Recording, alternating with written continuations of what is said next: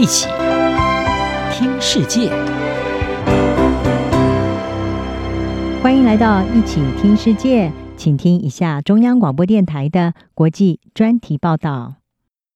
今天要为您报道的是中国扩张拉美影响力，首座中资深水港是否成功受瞩目。南美洲首个由中资建设和控制的深水港将在二零二四年底启用。这个位于秘鲁太平洋沿岸的港口耗资三十五亿美元建设，目标是成为中南美洲矿产和农产品输往中国的直接门户。在过去十年，中国已经取代美国成为拉丁美洲最大的贸易伙伴。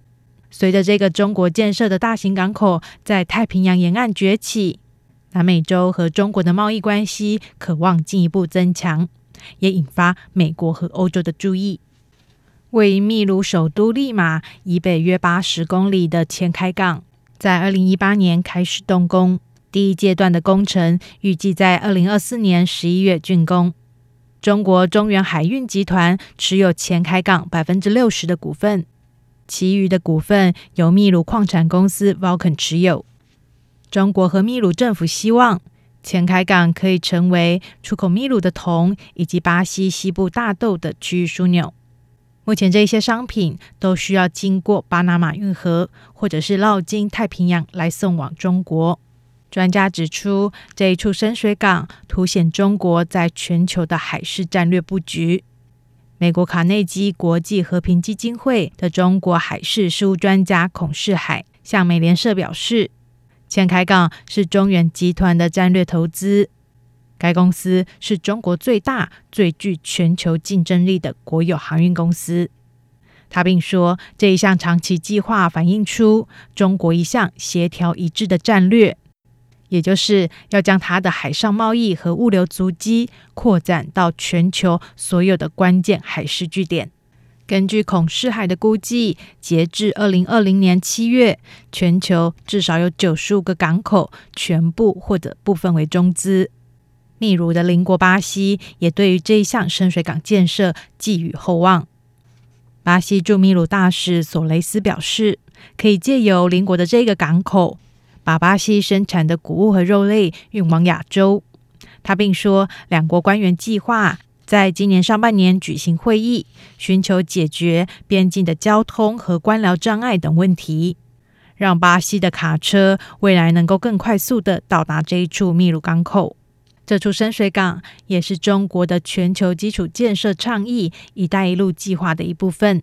路透社报道，这一处新港口作为“一带一路”计划的一部分，显现出美国和欧洲在寻求对抗。北京在拉丁美洲日益增长的影响力时所面临到的挑战。中国的贸易实力不仅帮助他在该地区赢得盟友，并在政治、金融和技术领域获得了影响力。全球约有五十个国家和中国签署了一带一路协议，其中二十二国在拉丁美洲。